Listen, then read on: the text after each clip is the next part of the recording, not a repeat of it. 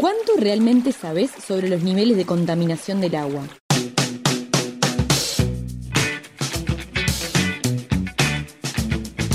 Soy Carolina Delisa y estás escuchando Sustancia, un podcast para sobreponerse al ruido y entender lo que importa.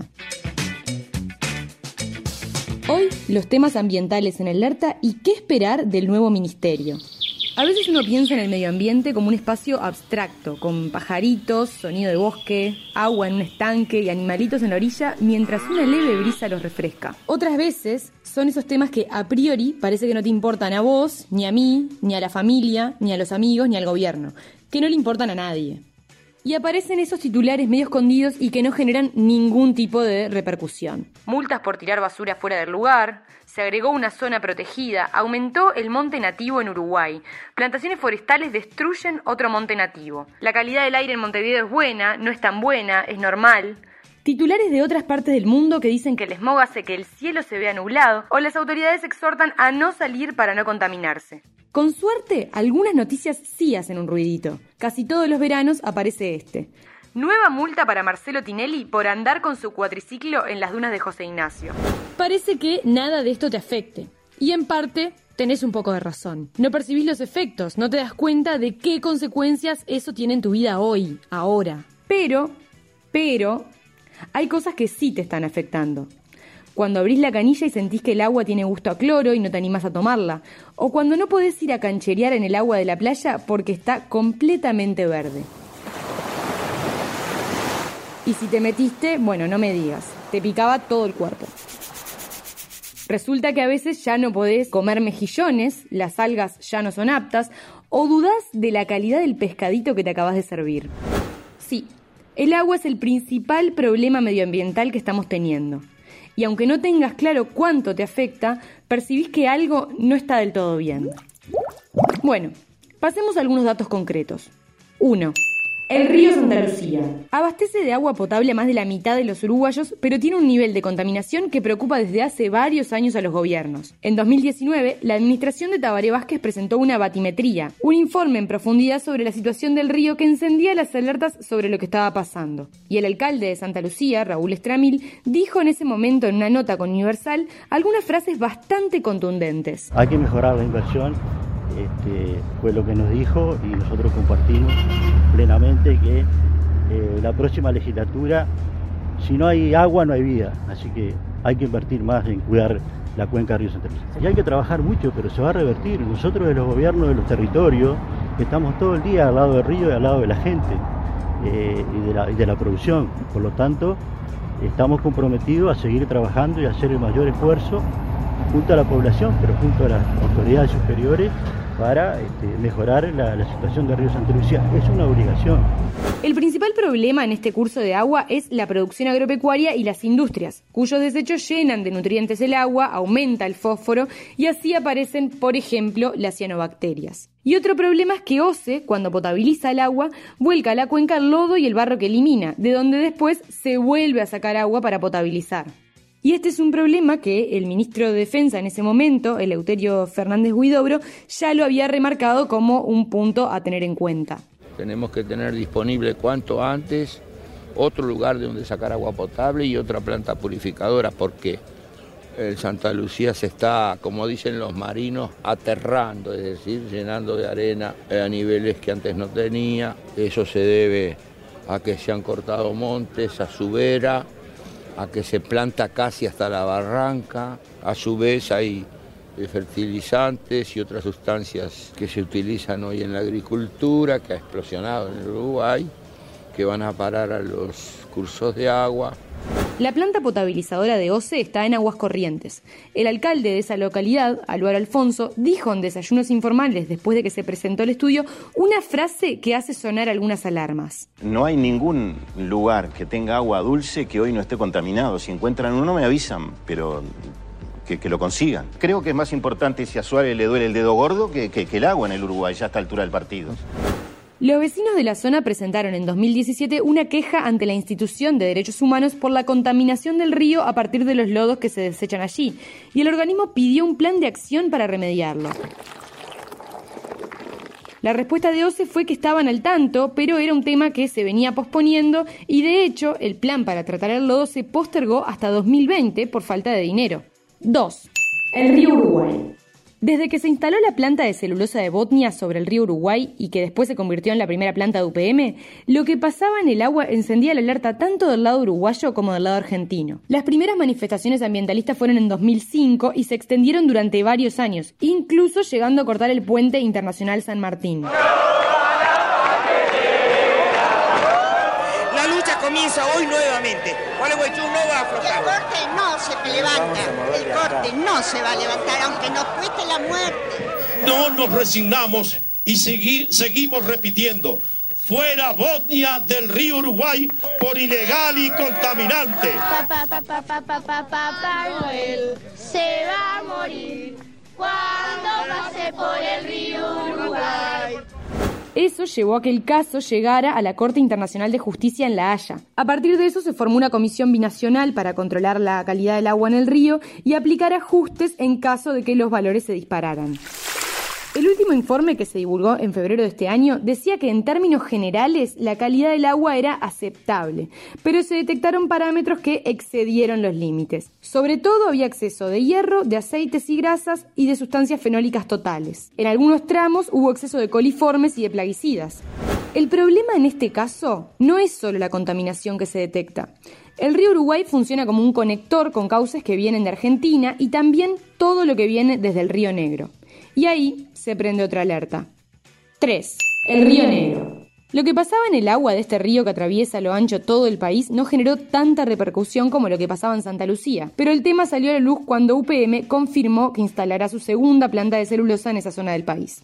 Hace trece años que los valores de fósforo en el río Negro exceden los límites aceptables. El fósforo se acumula a raíz de los vertidos de la producción agropecuaria y de las industrias y de todo lo que viene desde Brasil. Todo eso fomenta que crezcan las cianobacterias, esas algas que dejan el agua completamente verde y que son tóxicas. De hecho, los animales que las consumen de manera constante por algunas semanas se mueren. cuatro. El río de la Plata. Como todo en el agua está conectado, lo que pasa en el río Negro, en el río Uruguay y en el río Santa Lucía incide en lo que pasa en el estuario. Las cianobacterias anularon prácticamente la temporada de playas en dos mil diecinueve y eso afectó directamente en el turismo, que ya venía golpeado por la merma en la llegada de argentinos. Juan Martínez, presidente de la Cámara de Turismo, lo mencionaba en una entrevista con B T V en ese momento. Tuvimos fuerte presencia de cianobacterias en casi toda la costa y pegó duro a aquellos que venían por el fin de semana, no salen.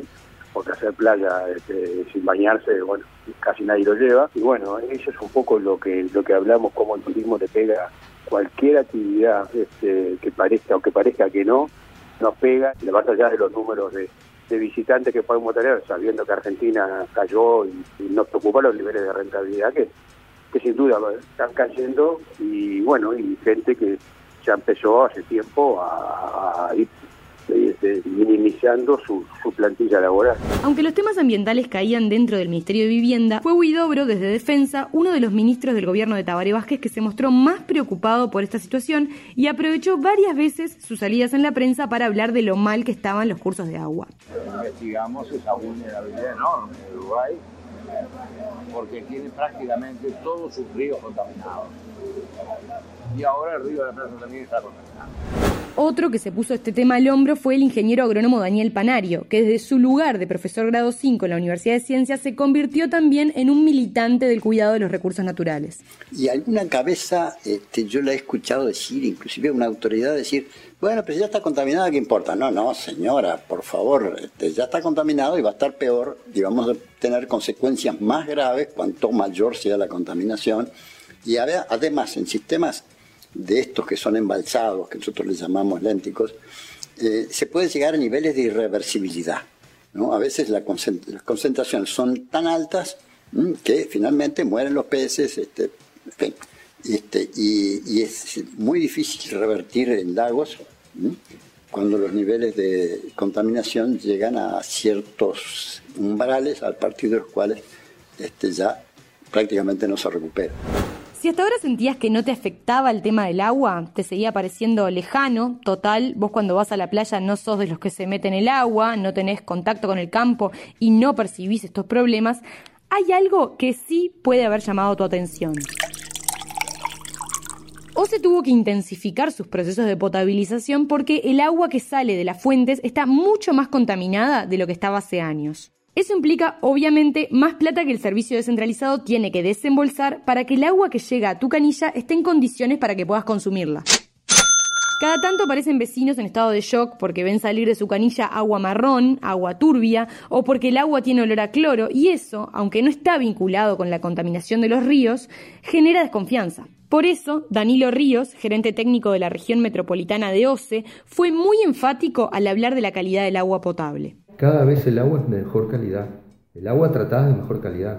Hay un deterioro de los ríos a nivel mundial, y eso está comprobado, los informes de... Este, así lo dicen, pero erróneamente se identifica eso con el agua, se, se asocia eso con el agua potable. El agua potable es cada día mejor y los análisis lo, lo demuestran. Dale a UCEA, le pedí la información, van a ver que el agua tiende a mejorar.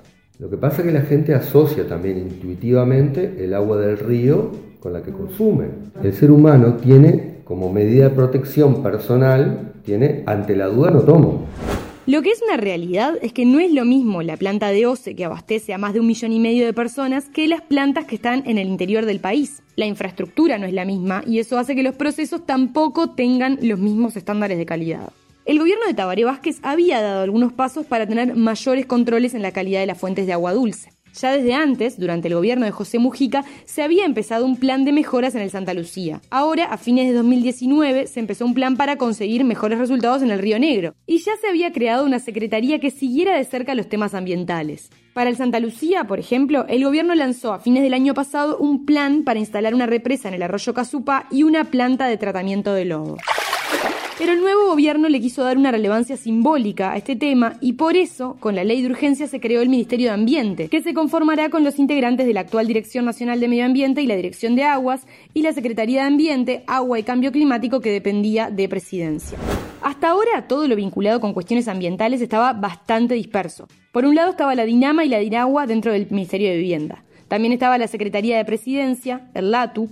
Por otro lado, ciertos temas los manejaba el Ministerio de Ganadería. Con el nuevo ministerio, que fue aprobado por unanimidad en el Parlamento, todo eso se unifica bajo un mismo paraguas. Aunque ya de arranque tiene que sortear un primer desafío, que Gerardo Amarilla, el futuro subsecretario, lo resume así. La nueva cartera tendrá grandes desafíos. El primero de ellos, este, eh, ubicarse en el, en el tema del presupuesto, que sabemos que va a haber pocos recursos, pero... no es un, un tema, me parece, de generar un drama, porque en definitiva pretendemos ser un, un ministerio modelo con cabeza del siglo veintiuno, que trabaje muy transversalmente, que coordine con diferentes organismos públicos, tanto nacionales como departamentales, como locales, y los temas que están en la agenda fundamentalmente están vinculados a, a, a los temas de preocupación ambiental en general, para empezar en la calidad de agua, eh, en primer lugar, el tema residuos, y bueno, y hay, hay otros temas, ¿no? Después de, de esta instancia también estará lo que es el, el diseño del ministerio, eh, que pretende ser muy efectivo, muy austero en lo que es la, la, la el intento de no generar mucha burocracia, sino que, que ser este, bastante eficiente en, el, en, el, en la gestión, con mucho músculo y poca grasa, y para eso una, una dirección general que que atienda lo que es el soporte administrativo, financiero, recursos humanos y logística de, las, de todas las unidades ejecutoras y las unidades ejecutoras como núcleos de, de funcionarios muy técnicos que actúen cada uno en el ámbito de, de, de su competencia. Estamos en el tema de control, biodiversidad, autorizaciones, cambio climático, aguas, que van a ser las, las competencias sustanciales de, del Ministerio. Otro acto simbólico es que las nuevas autoridades del ministerio van a asumir en Aguascorrientes, que es donde está instalada la mayor planta potabilizadora de O C E. Pero después de los mensajes simbólicos, lo que queda ahora es ver qué se concreta, qué deja de ser una simbología y se puede medir en hechos. Amarilla habla del acotado presupuesto que va a tener el ministerio, aunque después le saca relevancia al decir que no es determinante para concretar mejoras en el ambiente. Es evidente que por más buena voluntad que exista, sin plata suficiente hay muchas soluciones que quedan automáticamente descartadas. Así que el gobierno va a tener que ingeniárselas para ver cómo hace para que su gestión sea exitosa a base de, como dice el futuro subsecretario de Ambiente, mucho músculo y poca grasa. Sustancia es uno de los podcasts que ofrece El Observador. Podés escuchar este y otros episodios en tu plataforma preferida: Spotify, Google Podcast, Apple Podcast o TuneIn. Suscríbete al Observador Member para ser parte de nuestra comunidad, acceder sin límites y apoyar contenidos de calidad.